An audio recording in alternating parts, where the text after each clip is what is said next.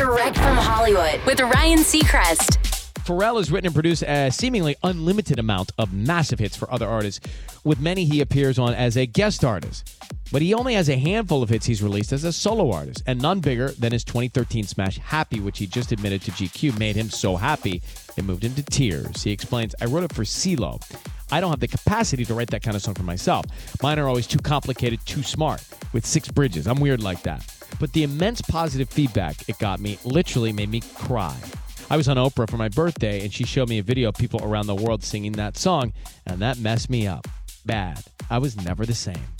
That's direct from Hollywood.